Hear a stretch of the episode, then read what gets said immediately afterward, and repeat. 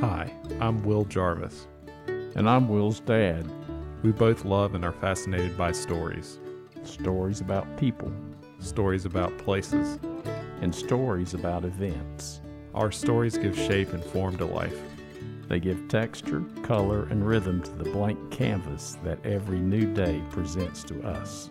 And they do that by informing us of our past as a directional marker for our future. Okay, Will, it's narrative time. Tell me a story. Welcome to Narratives. This is Will's dad. This is Will. It's good to see you. It's been a while since we've sat down. Has been a bit. Yeah, and we've got an interesting subject today. Yes. A bit ambitious. Yes, it's a it's a paper by the San Francisco Federal Reserve Bank called the rate of return of everything. The rate of return of everything, not just some things, not the most important things, but everything. Everything. That's right. And it's also got the Board of Governors of the Federal Reserve System on their their names on it too. Yeah, it does. So, tell us this. Uh, tell us what the Federal Reserve is. Federal Reserve is a interestingly, it's a private bank, but it's um, set up to maintain the stability of the U.S. economy, maintain full employment, prevent you know runaway inflation and bank runs. Um, so it's it was actually um, its chairman is appointed by the president, confirmed by the Senate. I want to say, um, and it's like a quasi federal government institution. It's supposed to be independent and it's supposed to just like make sure things run well in the economy. Uh, and so there's four major functions of the Federal Reserve. Uh, the first one is it controls the money supply. That sounds important. That is important. Yes. So that's important because the supply of money affects all kinds of different things. So during the Great Depression, there's a big uh, money supply shock. So there was like actually, this is my view a little bit, but there's a great economist called Scott Sumner at the University of Wisconsin Madison that talks about this a lot. Um, there's like a big deflationary shock, and they should have actually injected more liquidity into the economy, but they didn't. And the depression ended up just as bad as it was. So, maintaining the money supply and making sure there's enough money flowing around is really important for a functioning economy. So uh, another uh, um, obstacle the Federal Reserve wrestled with was the um, downturn in 2007, 2008. That's right. That's right. And so they must have had an idea that they need to inject liquidity into the market. Did they? Uh, yeah, yeah. So th- there's they should have they should have done it faster, and they didn't do it aggressively enough. Actually, in 2008, and that actually contributed to a lot of the problems we had. Yeah, and if you listen to because the next big uh, obstacle would have been the pandemic, and and the, when you listen to them on the podcast and in the news, uh, where uh, representatives from Federal Reserve appeared, um, they'll they'll say that they realized they needed not only to inject money, they need to inject it fast. Speed was a problem 2007, 2008. Yeah, hilariously, um, they're kind of solving for the right crisis. So I think their response was perfect for um, 2008 crisis. Like the response for towards the pandemic would be would have been perfect in 2007, 2008 in terms of speed and and volume and, and size. Um, I think hilariously, um, it, it probably wasn't exactly what we needed here, but you know they're they're doing what they can. In, in reality, all the money we threw at the problem, and this is more on the fiscal side, not on the, the Fed side, which is monetary policy. On the fiscal side, all the money should have gone towards containing the virus and getting rid of that because there wasn't like a problem in the real economy other than the fact that there's this crazy virus running around. It it it does seem like the the speed thing was that was if it wasn't perfectly done, it was probably better done because they realized that you couldn't vet everyone fast enough and decide who need the money. You just need to get the money out there to as many people as you can, and then try to sort out some of the other problems later. So yeah, that's on the fiscal side towards uh, the big stimulus package. Um, but that's different. That's a little bit different than what the Fed did.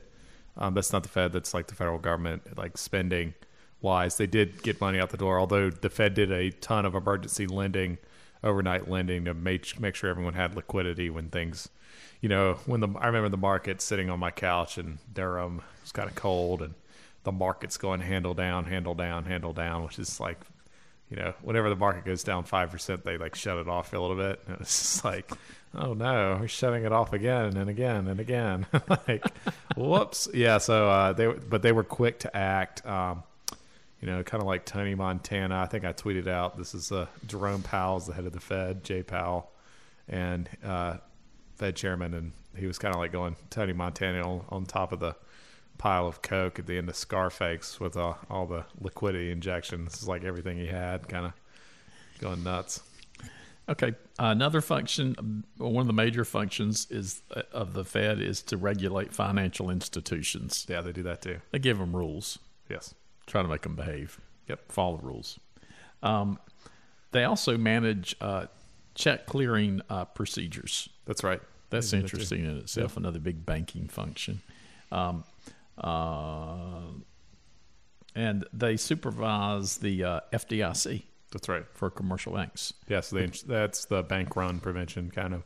So if you have less than a quarter million dollars in a bank, um, they it's backed by the Federal Direct Insurance. What is it? Corporation, Deposit Insurance. Federal Deposit. I would have to look that up. Yeah, okay, I can't quite remember the acronym, But, but, you see it on all the stickers when you uh, they're, all on the doors on the sticker Yeah. of, on, on the banks, and you know that's what protects your money up to a quarter million dollars in your yeah, account. yeah. So the federal government will guarantee the deposit up to that amount, which is, you know, not all banks have that across the world. It's important to remember. Yeah. Okay. That that's to prevent um, in panics. So, you know, we both personally know someone who showed up at a at a bank and withdrew all their cash at, during 2008. You know, and like it, it's to prevent that from happening. That from happening. Um, the central bank of the United States. That's what the Federal Reserve System is. It's the it's the uh, central bank of the United States.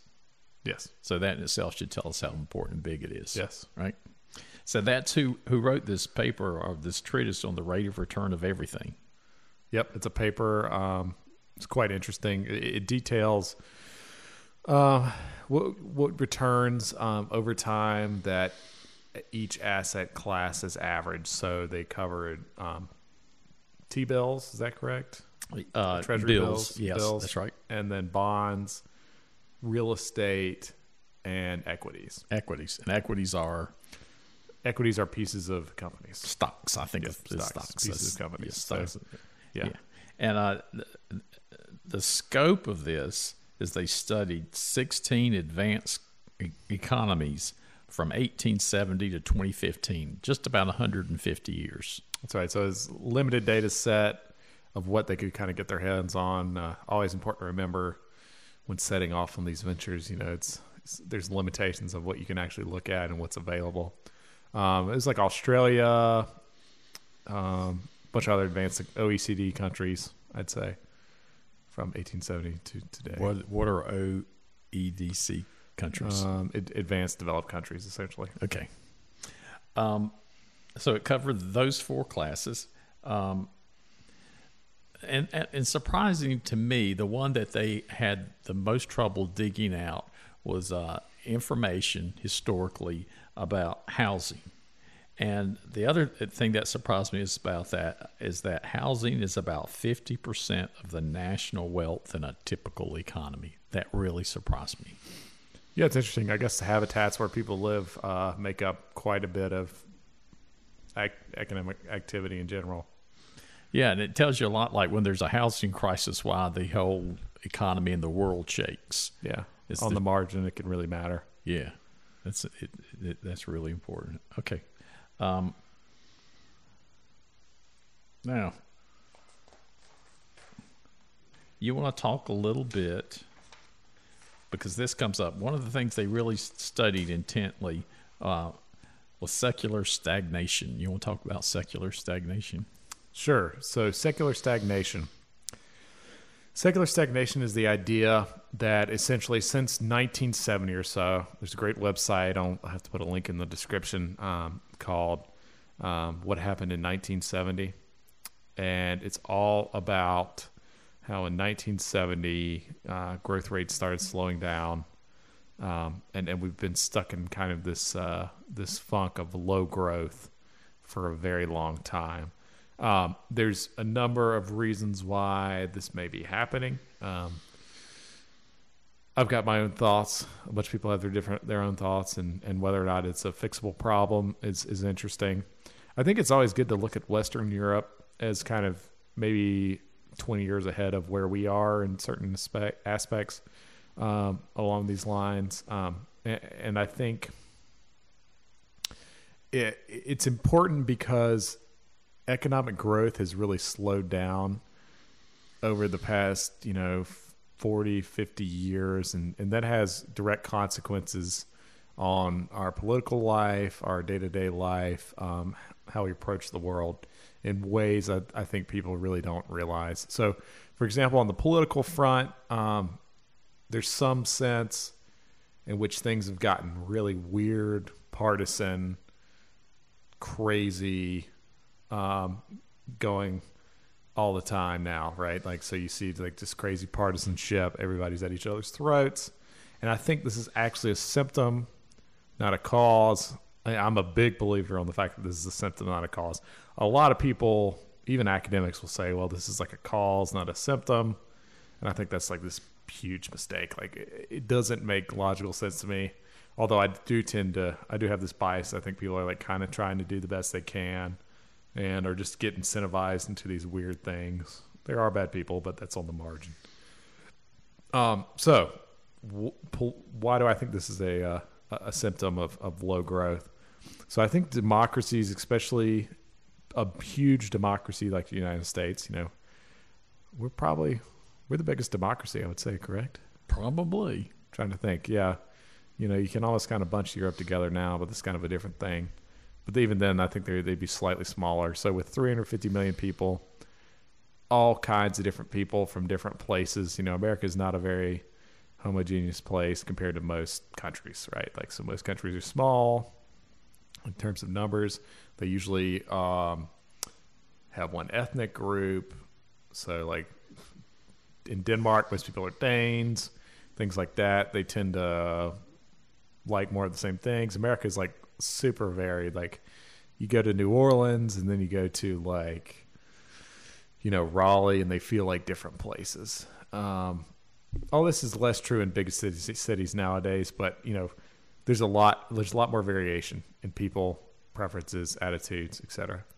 Um, so why is that important? Well, if you're trying to run this this country and keep everybody together, um, democracies really work well with the pie is growing. So if the pie is growing each year, we can all sit down at the table and we can all split it up in different ways, and everybody gets more than last year. And even though sometimes it not, might not be exactly equal, everybody's getting more than last year, so we're kind of happy. Um, as the pie gets bigger more slowly, um, there's less to divide up amongst us, and that to me is what's really going on is that there's less to divide up, and so people are um, more desperate to kind of um, claim their share of the pie.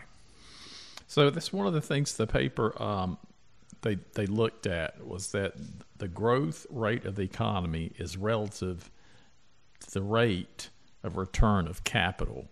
And the reason that that's important is because it affects wealth, affects income, and affect, affects inequality. So um, that growth rate and rate of return, when the, we say that this this this is really important, the rate of return of everything, it it's not only um, important because um, it affects somebody that wants to make some money on it on, on some capital they have. It affects people because if uh, if they're looking at their retirements, they were saving for that or if they are retired, they can't make money on their capital so they can support themselves. Yes, although although super important um, uh, distinction here. There's a difference between um, the rate of return of these asset classes and the rate of return, um, like the growth rate of the real economy. These are two separate things. And so also the paper talks about um, the rate of return of these asset classes may be higher than like the rate of return to labor. So capital is like, let's just describe capital quickly. So capital is anything that you you know makes you money. So land, there's human capital. Capital. If you have a machine that spits out apples, you can sell. That's capital. Um, and then labor is like doing things yourself, right? Like so, going out and shoveling would be labor. Um, this is uh, the theme of uh, a big book that came out in 2015, 2016, somewhere where along then, um, called Capital, and Capital in the 21st Century, I believe. Was it Capital? It may just be Capital. I can't quite remember. By Piketty. Piketty. I'm going to butcher the French here. Um, he's a French economist, and his idea was that the returns on capital are higher than the returns on labor, and maybe this is getting worse. Um, and that's a big problem for inequality. So the people that own capital keep getting richer, and the people that um, just have their labor are kind of like stuck or stagnant or maybe heading backwards.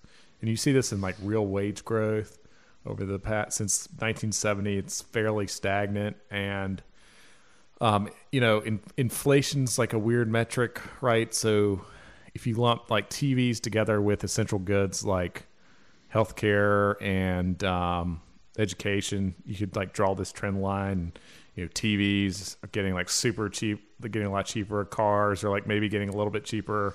But then the essential goods people need, like so education, which is a proxy for mobility in our society, it's getting much more expensive. And healthcare is getting much more expensive as well, keeping people alive. So when you look at those two things, it kind of paints a bit of a grim picture at the end of the day. So that's kind of the distinction between, you know, growth rate um, in the real economy and then the rate of return to these capital to to capital, which we're talking about. So these so different asset classes. What is what is the impact on rate of return of capital for inequality? I mean, I can, does it mean that the top gets pushed forward faster than the bottom? Is that where the, the increases inequality? Yes. So if the rate of return of capital is higher on average, um, that will make the rich richer And and and, and make inequality worse. now, if that's true, does it mean that the relative position of the bottom sinks lower, or it just doesn't improve as quickly? So, yeah, it's tough. It, so, th- like, there's always trade offs. Um, there's always trade offs. That's the important thing to remember. So, there's um, there's a great thought experiment by Robert Nozick, it's, and it's uh, it's a Wilt Chamberlain. It's it's like called the Wilt Chamberlain example, I think, or something. But it, it involves Wilt Chamberlain. So you imagine we had like a group of 500 people. So who's your favorite basketball player? We'll sub in Wilt Chamberlain. Michael Jordan. So Michael Jordan, and Michael Jordan is in the audience. Um, and we all want to see Michael Jordan play. But Michael Jordan, he's really tired of playing basketball, doesn't really want to do it. So we all chip in, you know, a dollar. And so there's a hundred of us. So Michael Jordan gets $99 to, um, let's say we all had $1. Just like this thought experiment, we all had $1, even Michael. So Michael gets $99. He, now he's got a $100. Um, and he goes plays basketball, and we're all like, Whoa, we get to see it, and it's like so excited. He dunks the basketball, sticks his tongue out. It's awesome. Um, so, we, like, he's got all this money now, and it's vastly unequal, right? Because everyone else has no money, but we all get this like utility from seeing Michael Jordan play basketball, and we wanted it because we voluntarily gave him the dollar. We didn't have to do it. Um, so, you know, voluntarily exchange can create um, unequal outcomes, if that makes sense, in different ways, even though we're all better off, which is important to think about. There's also this uh, trade off between the size of the pie and how much we grow the pie and how equal the pie is. So we, you can get more growth, and uh, but the people at, t- at the top will be much richer than the people at the bottom. Um, even though you can have this, it's called a something being Pareto optimal. So Pareto optimal means we can both gain. Like so, we do a transaction and we both gain, um, which is important. So like economists love Pareto out like outcomes because um, we both gain, even though you might gain a lot more than I do. Um, So it, it could be. So it's probably the case that you can have higher growth rates, and um, but the trade off is that it's more unequal. Now the people at the bottom are absolutely much better well off, and and some of this is like a preference, pure preference thing. So I like to ask this question: Would you rather be, you know, a middle class person today in America, or would you rather be Cornelius Vanderbilt? I would rather be a middle class American today. So yeah, you can tell a lot about how people like think about inequality and how much they value it, how they answer that question. So I would like to be a middle class person because I think you're much better off in terms of just raw health care. Like entertainment, I think is a lot better. I think some people value positional, like this is just their inbuilt preference. They value positional status a lot more than like raw, and like that probably pans out on like political beliefs too than raw like well being. So I think like being a middle class person would be much more enjoyable than um, being Cornelius Vanderbilt and like not having like ibuprofen and crap like that. Like, you know, like these things are worth a lot to me. But some people really value status and positional status and would much rather be Cornelius Vanderbilt. And I think people that would rather be Vanderbilt and have the Biltmore estate and like all this stuff tend to um, be more concerned about the inequality question because, you know, all things being equal, not everybody can be Cornelius Vanderbilt, but we can get a lot more people to the middle class standard of living uh, theoretically than than so you know what's achievable. And my thought is, you know, if you answer you'd rather be a middle class person, well, that's like, man, then this growth is good and the inequality we've experienced because Cornelius Vanderbilt, you know, it, it, was much less unequal then. Like he was a rich person, but he was not like Bill Gates or Warren Buffett rich. Um, relatively, like people get are are much richer now. Jeff Bezos, like on paper, his wealth is so much more than Cornelius Vanderbilt could ever dream about. Um, so like there's these trade offs, right? So there's trade offs between inequality and growth. I tend to think growth is much more important because one, I don't think our democracy really works without it. Two, I think there's all these other gains you get um, such as ibuprofen. You know, like ibuprofen hadn't been invented. Like, it's a huge benefit to me, and it did create you know some unequal outcomes for the guy who invented it, but we did end up better off in the long run. So what you're telling me is the more important question seems to be growth and inequality. Well, I personally believe that, but I could see how someone would be more concerned about inequality.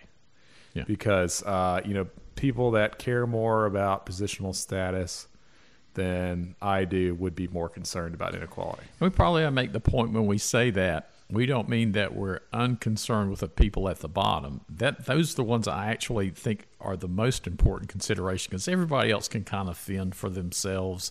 You can worry about your position and whether you're driving a Chevrolet or Mercedes Benz. I'm really worried about the guy that might be riding not even have a bicycle. It's very Rawlsian of you. Explain that. So uh, it's very Rawlsian. So uh, John Rawls had this experiment called thought experiment called the veil of ignorance. So the idea behind the veil of ignorance was that whenever you evaluate like a certain policy, you're trying to think about what we should do. You should always imagine that you're um, go behind the quote unquote veil of ignorance and imagine you are the least well off person in society and evaluate it like that. Um, so a lot of people think like this, um, and the the answer would be what matters more. Is it the absolute position or is it the relative position? Does absolute or relative? So like relatively to like a, a the poorest person today compared to Jeff Bezos is much farther off than you know, probably the poor, poorest person was when Cornelius Vanderbilt was alive, and uh, Cornelius Vanderbilt, or you know, um, J.P. Morgan, someone like that. However, the poorest person, or let's say the lowest quartile, it's easier to think about, is probably significant is significantly better off than, in absolute terms, than the person in 1900. Um, so just trade offs. Again, it's like trade offs between these two. I tend to think, you know, the absolute position is much more important, but there are a lot of people who who care a lot more about it. I, I think I like to think about it like this, and I think this may help you grok something. So let's say you and I are walking down the street. You know, we both spot a twenty dollar bill at one at the same time. I pick it up. I give you one cent. I keep nineteen dollars and ninety nine cents. How would you feel?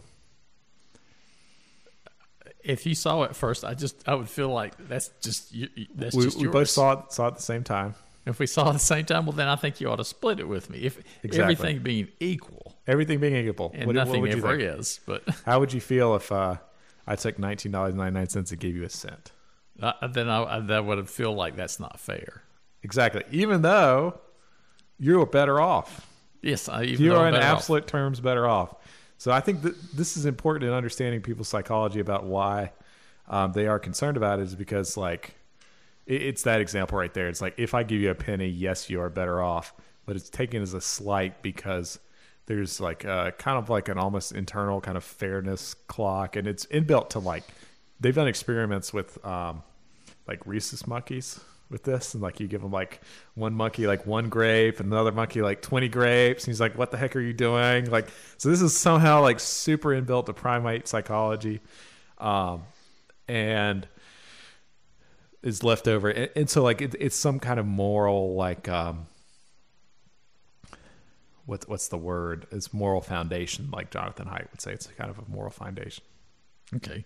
Now, now that we've explored that, explore this. So I can remember in the 60s and 70s, generally, there was one person in the household that worked, one that stayed home in families, and one that stayed home with children, and you had one car and you had a little ranch Yeah. style house, and, and that's what middle class was.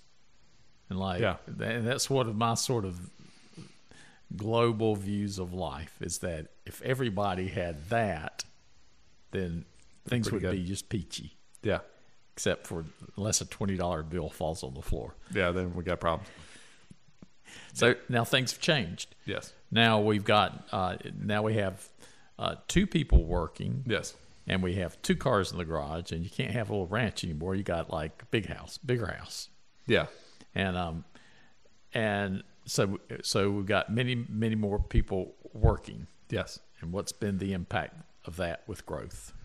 Okay, so how do I tag this? Important things to remember. Do you know what hedonic adaptation is? I do not. So imagine like so I started coming in and every day I brought you this uh, you know, delicious cappuccino from Starbucks. You know, it's amazing. If suddenly I was like, well, you can't have a cappuccino anymore. You, you know, like so the first time you get like a lot of utility from like, oh, it's so good. And you get less and less and less and less and less going on. So if I gave you like uh, instant coffee from Star, like the little instant coffee pack, you'd be like, man, this is gross. Like I'm used to, like this really sucks. But if you had no coffee and I gave you the instant coffee packet, you're like, wow, this is yeah, I'm coffee. I like coffee. I'm amped up. You know, good to go. Um, so hedonic adaptation is the fact that like, and it's always important to keep in mind in your own life is that whenever you know whenever you step up the hedonic um, ladder to like a nicer car uh, or something like that, it's like the effects are short run and then essentially they get built in soon after that. So I, I think a lot of what's been going on, you know, why people have this sense things are worse is because expectations are lower. If that makes sense. So instead of thinking you'll be better off than your parents, you're going to be like the same or maybe worse off. And that is like a big blow because, you know, you're going back down the ladder, if that makes sense.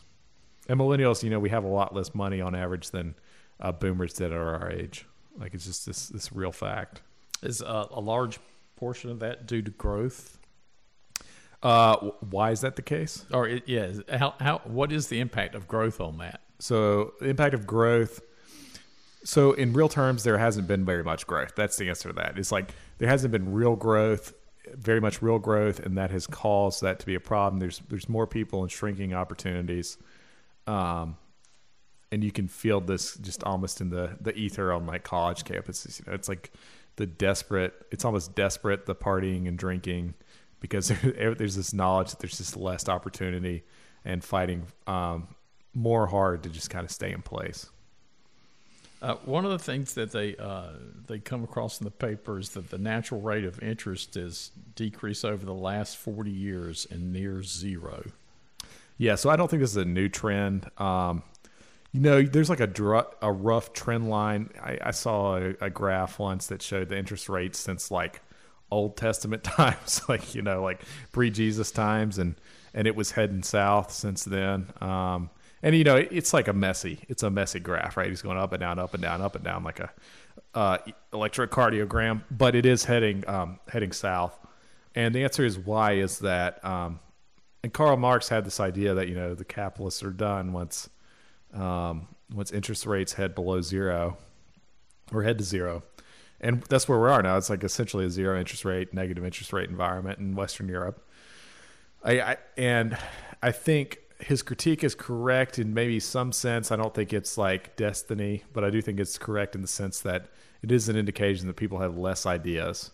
Like there's less competition for money for projects to like do things. Like people just have less ideas in general, less good ideas, and le- and they're less likely to take action to do things and. So and is there things. more competition or less competition for good ideas since we have fewer? I think there's ideas? very few good ideas. So there's more competition for them. Yes, uh, you can see this now, especially in like the venture capital industry. This is a shift over the past six years. You know, like uh, you know, now everyone wants to be work in venture capital, and they're all competing for less and less good opportunities. Um, where it seems like the real like twenty dollar bills and sidewalkers is building good companies. Like there's just no one building good companies because, and that's emblematic of and, and, the question is, is like these are a bunch of smart people. So do they realize it's just too hard now? Is it just too painful compared to watching Game of Thrones on Netflix or whatever? I don't know, but it's a it's a real effect, and it's worth thinking about. So, do you think that it's harder to um, to know how to do something like start a company like you, you that's one of the things you did is you've been involved with a startup is it harder to do that because you just don't know how, or is it just harder to have ideas? What what's causing that? I think it's harder to have good ideas. I, I there's more knowledge about. It's like I okay. I think the fact that thinking about startups is like in the culture and like entrepreneurship is in the culture these these ideas is actually like a a red flag that it's not really happening very much like, so it used to just be in the ether, like it just happened. You know, like uh, you know, people would always be starting things, and it's the lowest rate of new company formation. Like every year, it keeps ticking off. Like there's less and less and less. Um, and I think like there's this sense it's too difficult, or there's no good ideas, or all the frontiers have been used up. But you know, we can imagine all kinds of areas where this is like, you know, all kinds of good ideas we could be doing, but we're just not.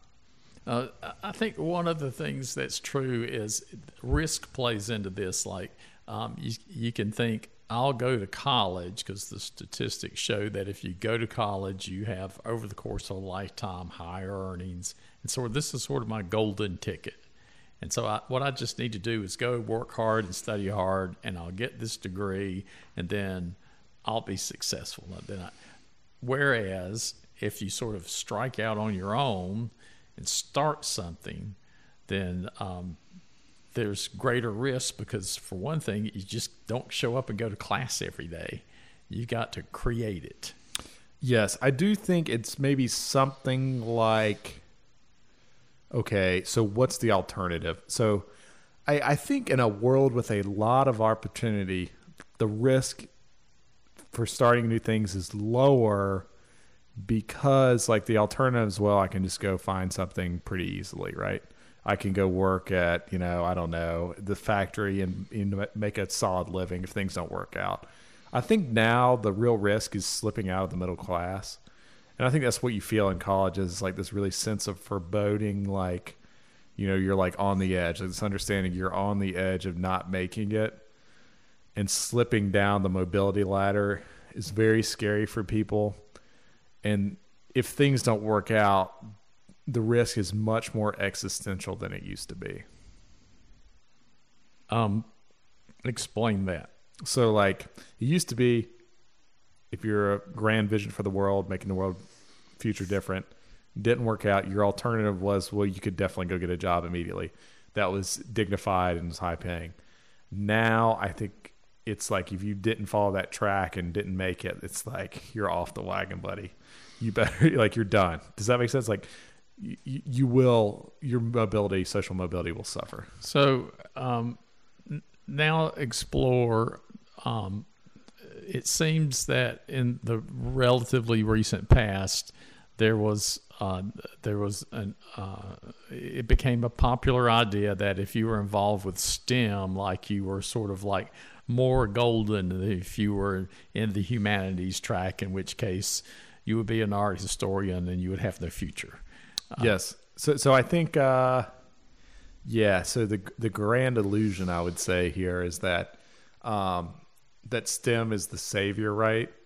In reality, I I I know I personally benefited from the fact that like I knew the humanities would not, you know, there's no salvation, which is somehow very like a very valuable lesson early, seeing the world as it really is.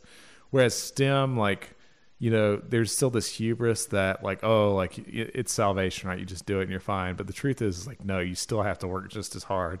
Maybe less, maybe slightly less hard. It's unclear, but um, that is really important to understand. Like, you know, if you look at the engineering fields, like, other than computer science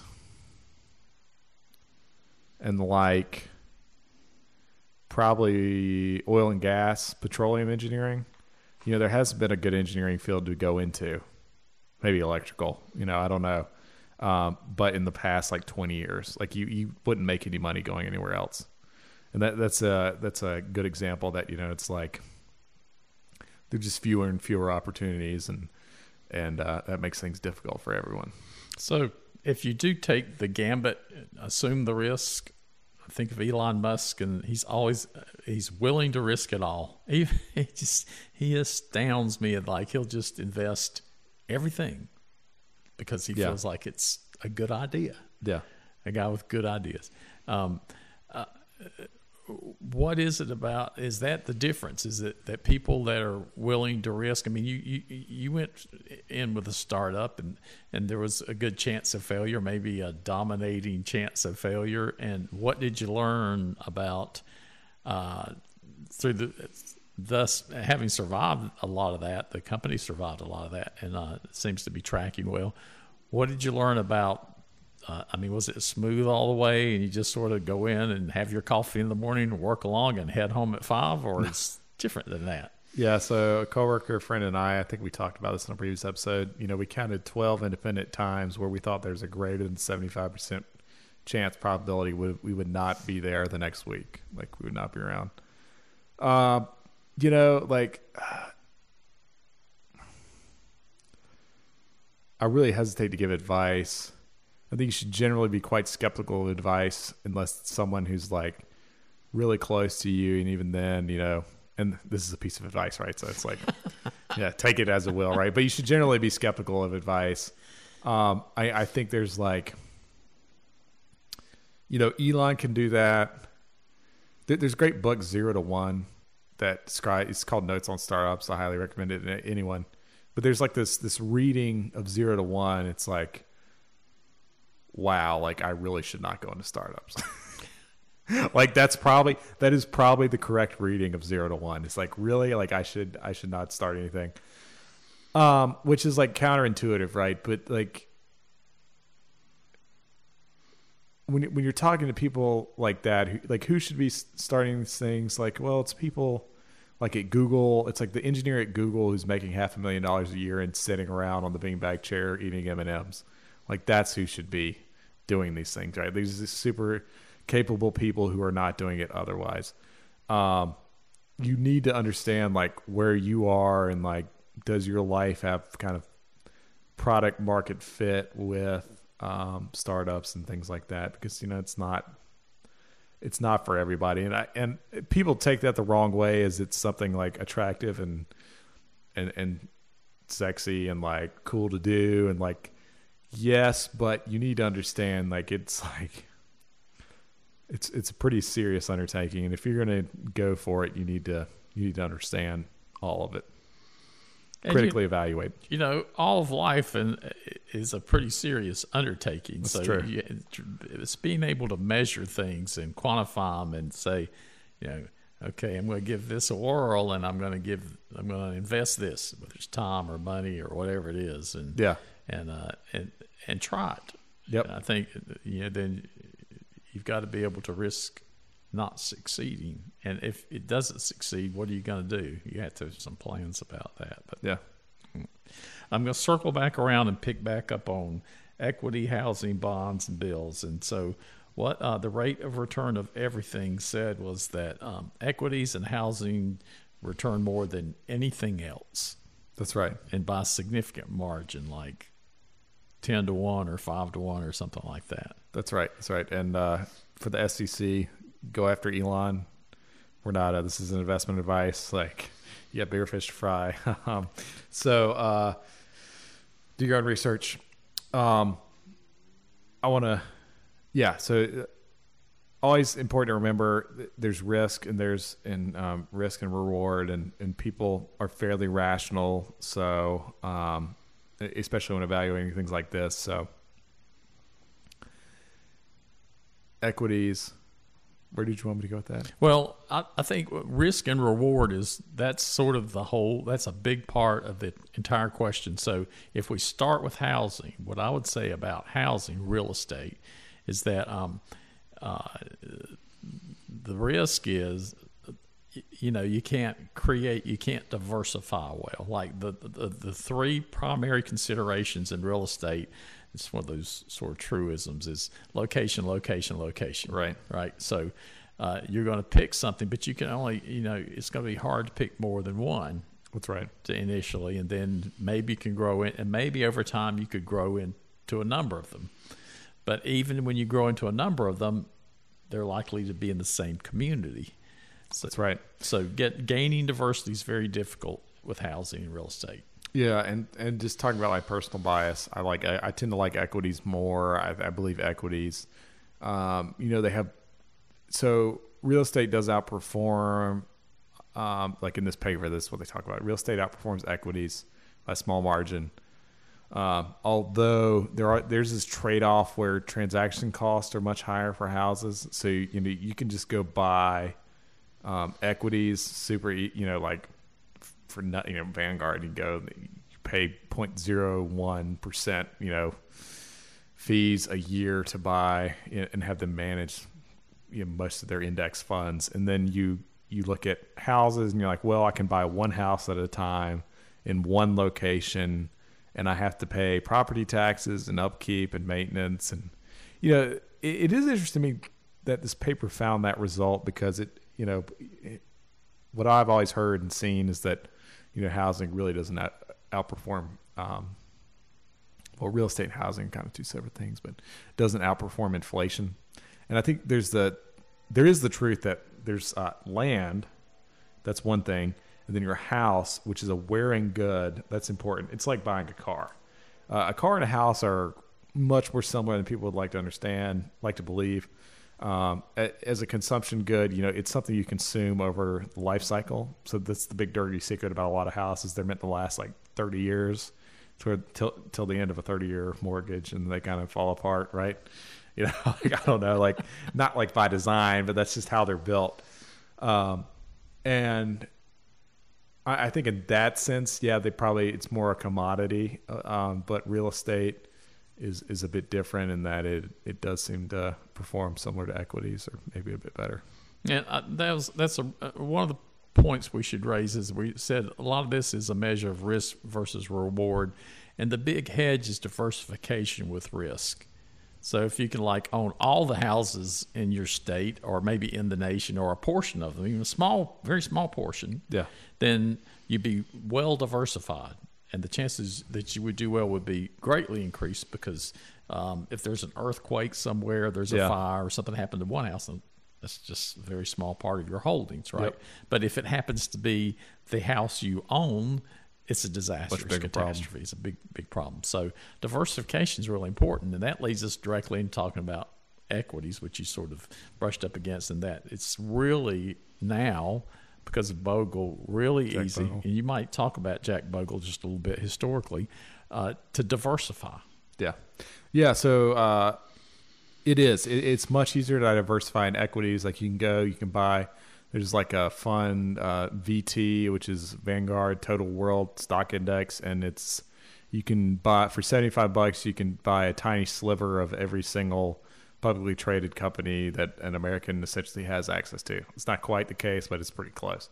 Um, and so, wow, that's pretty easy. It's like 75 bucks and go crazy. Housing, you know, there are similar equivalents called REITs, which are like real estate investment trusts, but they don't have every house in America and they don't have every house in the world. And it's like usually a select in like the Southeast or something. And um, that could be okay, but it's definitely not as easy. And there's also more management fees because it's it's more difficult to administer than uh, housing.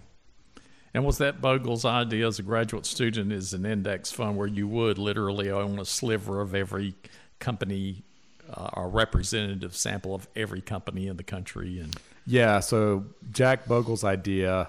Um, so at Princeton, his senior thesis was the idea of an index fund. Uh, his idea, he essentially saw a paper similar to this one, the rate of return of everything. He's like, well, if you look at the average return of the entire index, um, it's like, well, it's like 10%. If you just took the fees off of that, you know, that's a lot of money over 10 years. Um, and just kind of going back on, on how people don't do big things anymore. It feels like, you know, Jack Bogle, this is his senior thesis in college. I mean, think about that. That's pretty weird, isn't it? Like, he had the senior thesis idea, and he's probably saved, you know, given more money back to investors than anyone else. I mean, I can't imagine how many billions of dollars in value have been given to retirees and, you know, all these pension funds that use uh, Bogle's, uh, you know, Vanguard and, and just all the other uh, index funds that have popped up afterwards. You know, you talk about good ideas. He didn't only come up with the ind. Apparently, he's largely responsible for index funds. So he's large. So people had kind of done it before, but he's he, he popularized popularized uh, index fund investing. and then the the other thing I know him for is uh, low fees, and saying if you could reduce management fees, you could you could your yield, the amount of money you made, would just over time would be much much greater. Yeah, so standard investment funds usually charge two and twenty. That means two percent of um, the amount you have invested every year, and then twenty percent of the returns. And so, like you know, you'd have to outperform the index so brilliantly to make money after two and twenty that it's just like really not possible. You know, there's a couple people that can do it. You know, they in weird ways, but they have secrets, and it's not it's not something you can really replicate. And it's one of those things that in that random walk theory is that you the the market is random and you can't select the winners and it's and all that stuff sort of in vain. I mean that's the idea in any event. Uh, so that's more so the efficient Eugene Fama, the efficient market hypothesis. It's the idea. So, um, you know, if you got two people, if you got a hundred people, and they're all measuring the uh, number of M and M's in a jar, you know, the average is really close to the number.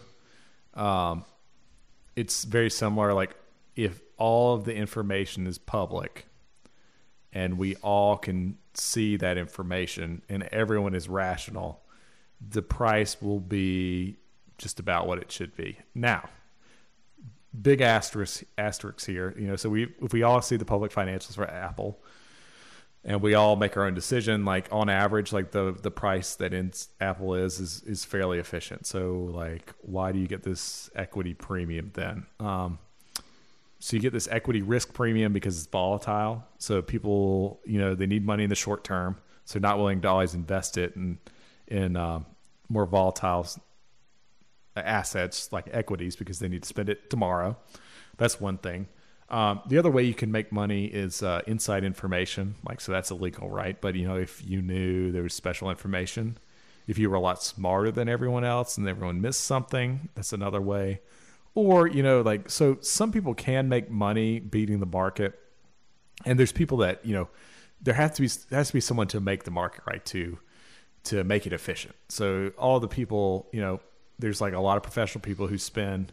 So if you spent like all your time and you're super smart, you could probably uh, beat the market, but you will also probably, you know, like it's efficient in that it'll kind of just pay for the time you spent doing it. Does that make sense? Um, it's hard to just like critically evaluate other than it being just random and, and get a higher return, if that makes sense. So it's really hard to um, it's it's hard to do anything other than than get the market average, which you've got a very reasonable chance to do if you bought minus the entire fees. market. Yeah, yeah, you, just, fees. you you do have a much more reasonable chance. Um, and, and well, the important thing to remember is like it's super competitive to price it correctly, right? So you've got like all these smart people who have this financial incentive to be correct, and that's what you're going up against. And like you have to be like really good to beat that, and that's that's what uh what most people miss. Yeah. The- and, and, but so that's very difficult. But trying to get the market average is Is straightforward. fairly straightforward. Yeah, yeah. So you just you're just counting on the equity risk premium, and um, yeah, that that's much, especially over the long term. It's a much easier strategy to follow. And that's what Bogle has sort of brought to Main Street is that you can do that with the index funds, and you can get you can get low fees by cutting out all the man a lot of the management and Right. doing indexes. You do those two things, and then the, then Main Street can have can have stocks. That's right. That's, That's, right, right. equities. Equities. That's right. And and uh, we, we've talked about this at least as on an aside. Is like there's there might be two reasons that the stock market is where it is even today during the pandemic, and it's bounced back significantly. That's right. Uh, one of them is money pressure, which I think of as like water pressure. There's Yeah. the money's got to go somewhere to be It has to go somewhere. Yep. and we haven't. I don't know if we we haven't gone much to bonds and bills yet, but they have very low yields because interest rates are low. Yeah. So historically, like, oh, do, do you have the paper pulled up by any chance? Uh, don't. Do you have the what the rate of return for bills and bonds has been on average? I don't, uh, not my fingertips. Okay, talk for a second. I'll pull it up. Okay. Then what what what I will say is that um, because uh, rates of return have been low at banks, then that tends to cause pressure to put money elsewhere, and because housing isn't is much more difficult to invest in, that puts more money pressure on the market, which tends to prop it up uh, during bad times. And I think the other thing is is that uh, Bogle uh, made Main Street aware that uh, by holding and and and the, and realizing the market goes up and down, that we you would be able to do well uh, in the long term. So Main Street's not prone to sell off things, and there and Main Less Street likely. holds a lot now. Individual investors hold a lot of the stock market. Yeah, especially you know 401ks. You're like incentivized not to sell, and you pay penalties and to withdraw. Um, so I did find the yeah the average unweighted returns for bonds are in real terms are 2.6 percent. And what's inflation these days? Well, that's real returns. That's adjusted. That's real returns. Now, now compared to what's the real return for bonds now? It's probably it's less than that. It's probably less than that. because like uh, they would have to return four percent right now to you'd struggle to get a bond that returns that over time. And then you got to pay taxes on the gain Yeah, then you have transaction fees on top. and transaction fees. Yep. So it's uh, it, it does create a lot of money pressure on the stock market, Yeah, searching for returns. searching for returns. Yeah. Yep. So that that explains a lot about. Uh, and one of the things I say is that one of the riskiest places long term to put your money's in the bank. Everybody runs to the bank. Your grandmother was like this. Your grandfather was like this, and their generation was like this because they lived through the depression. So they put their money in the bank because it was safe. Well, that was true in a sense, especially with FDIC and the Fed and all Yeah. that stuff. But over long term, uh, inflation and taxes chipped away at it. That's right. Yeah, you know you're losing two percent a year on inflation, and you know, yeah. And, and what do the banks do with it for savings accounts? They put it in T bills, so bills. So you know they borrow it from the federal government, and and then they take some cut, and then they give you that percentage. So Right. So that's one of the riskier investments long term. Whereas if you get in the stock market and you hold through the ups and the downs, and some point in the future, you may elect to take some of it out. Well, yeah. So, yeah, it, it does come back to is like, what do you mean by risk? Do you mean volatility? Do you mean how much does it go up and down? So, for example, houses like they seem like really low volatility, right? Because you, know, you buy it and then you don't know what price it is. reality, houses probably have similar volatility to equities. Um, just judging on the returns, they probably have similar volatility. It's just like you don't have this ticker like paying. You don't know constantly. Yeah. you don't have it pinging away, and the, on the nightly news, they never go. And your housing value today, it went down five thousand dollars. Ah, handle down. It went handle down today. Five percent down. Oh my god. Yeah, no, you never hear that, which is different. Okay. Um,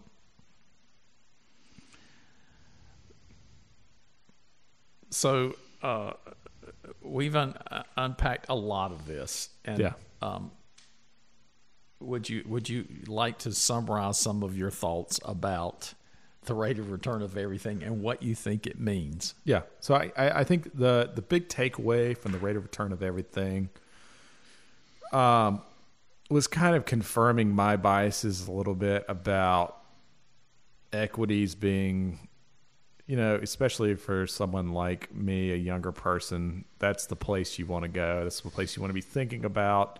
If you, um, if volatility does not bother you, so if you don't, so if it dropped in half, like if that doesn't bother you, a lot of people psychologically, it's, it, you know, investing is mostly a psychological game um, and whether you can handle losses. And a lot of people have a lot of trouble with that. I think it's inbuilt to human nature.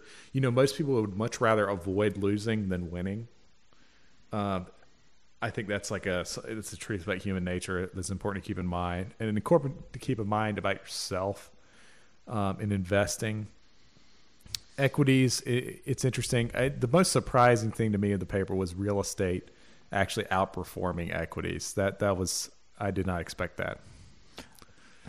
Um, I, I agree about that, and um, and they're very similar. There might be a small edge to housing, but yeah. it's it's not very large. And one of the points I should make, and, and, probably is uh, uh, people are familiar with this, and some may not be, is that you've never lost anything in the stock market until you sell it. Yeah. So if the stock market, and it has during my lifetime, it's gone down half. Yeah, and which I mean, was it, it, it it will get your attention when it does that, but it also lets you know that the one thing you can't do is realize your loss. You can't sell then. Yeah, well, it, is it, is important to remember though. So if you buy a basket of equities, like you'll tend to get something. Maybe you'll get something similar to the returns. I think returns will be lower just because interest rates are lower. That's so important to keep in mind. Lower than what you know is, is, stated in the paper, which is like what ten some odd percent. I think they'll be much lower than that. I think equities will still remain higher than bonds and bills for the foreseeable future, just due to the current interest rate environment, and that seems to be like a, a solid trend you could count on. Knock on microphone stand. Um, but uh, that, that's just something to keep in mind. Is uh, just you know you never want to invest more than you can afford to lose and and and what you would need in the short run because in the short run lots of crazy things can happen i think that's that's a, a, a couple of things about that i agree with is uh, if you're in equities you're in for the long run yes that's that's I mean, important that, to remember the entire paper is about the long run and that's what we're talking about so you don't buy a house and sell it next week or next month or even next year. Everybody yeah. would know that would yep. be a risky proposition, and you and I wouldn't be willing to go into the stock market with that kind of time when yep. frame either that time window. So going in when you're young and having plenty of time to learn and study and observe and watch your money grow uh, seems to be really key. And one of the things I really encourage young people to do is because you need that yeah. large time, that long time into the long run. Yeah, time matters more than almost anything else. Time, fees matter more than anything else.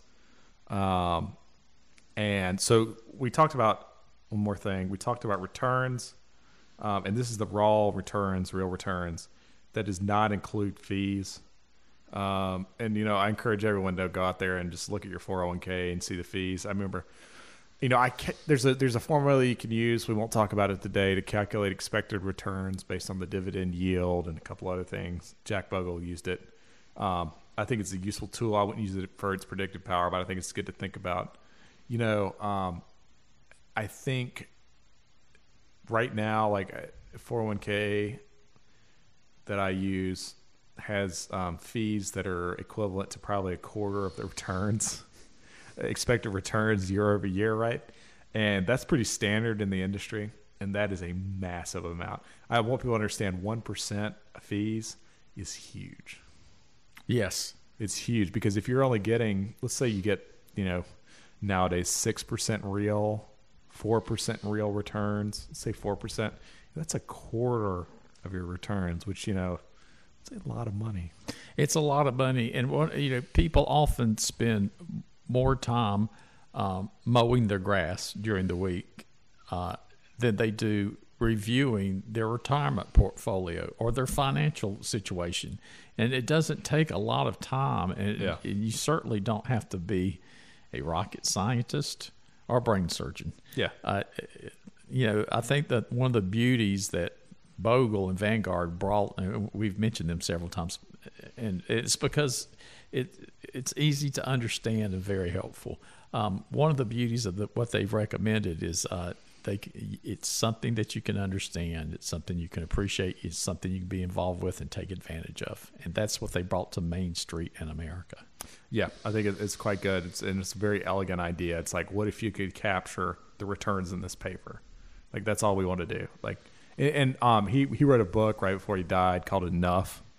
I love this book. It's called Enough. He's like, well, you know, Jack Bogle. He's a pretty wealthy person by the time he died. He's like worth probably eighty million dollars. Like, you know, he's like, I've flown in first class, and it was nice, but eh, you know, it's not that much. You know, ten percent returns, like that's enough, and it's a lot. You know, he's going to make like he's like, I've got eighty million dollars, and you know, in, in terms of visionaries that captured a percentage of their uh, their value created, Bogle is way down there. Like he didn't capture very much. So their big rivals, Fidelity, and for the Fidelity family, um, I can't remember the the name of the owners, but you know they're all super wealthy.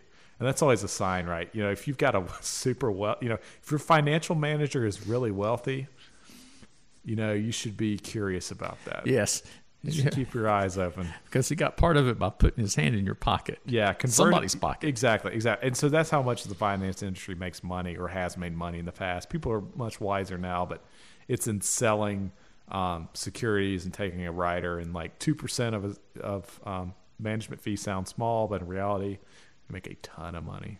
Even one percent. You mentioned even that one so even large. like these four hundred one ks, one percent um, is is huge and and will really eat into re- your returns. Um, this also reminds me automated investment systems are better because removing the psychological and human element like things that automatically invest are much better than um, you having to think about it because i think you know it's easy to get rattled have questions. Yes, yes, and you know, there's that's a good point about uh, if you turn on the TV and you see some investment product, well, it ain't cheap to buy that TV time. So yes. You, you should always yeah you, should always be skeptical about people's investment advice because generally you know people have incentives to occlude and and generally you know like if someone's giving you investment advice on like whatever the what is the MSNBC invest business channel you should be very skeptical because you know unless it's Jack Bogle because he's you know he created a trillion dollar company. He's only worth 80 million dollars. They manage a trillion dollars and he's only worth 80 million dollars he's a smart person well that's what telling you he's giving that money to someone else and that's that's you know yeah, that, that and you know, for those interested in the podcast and in this subject, that's a great place to start reading. Is because of just what you said. Is somebody that has that much under management, but realized. I mean, eighty million dollars. Anybody would love to have that, but when the comparison is uh, compared to like the other people in the field it's Yeah. nothing um, and he you know i would i would actually even before i looked at vanguard i would look at Bogle's books yeah, that's great advice. yep great Okay. Well, it's good to see you again. It's good to be here on the podcast. Thanks for joining us, and we'll see you next time on Narratives. thanks Well, that's our show for today. I'm Will Jarvis. And I'm Will's dad. Join us next week for more narratives.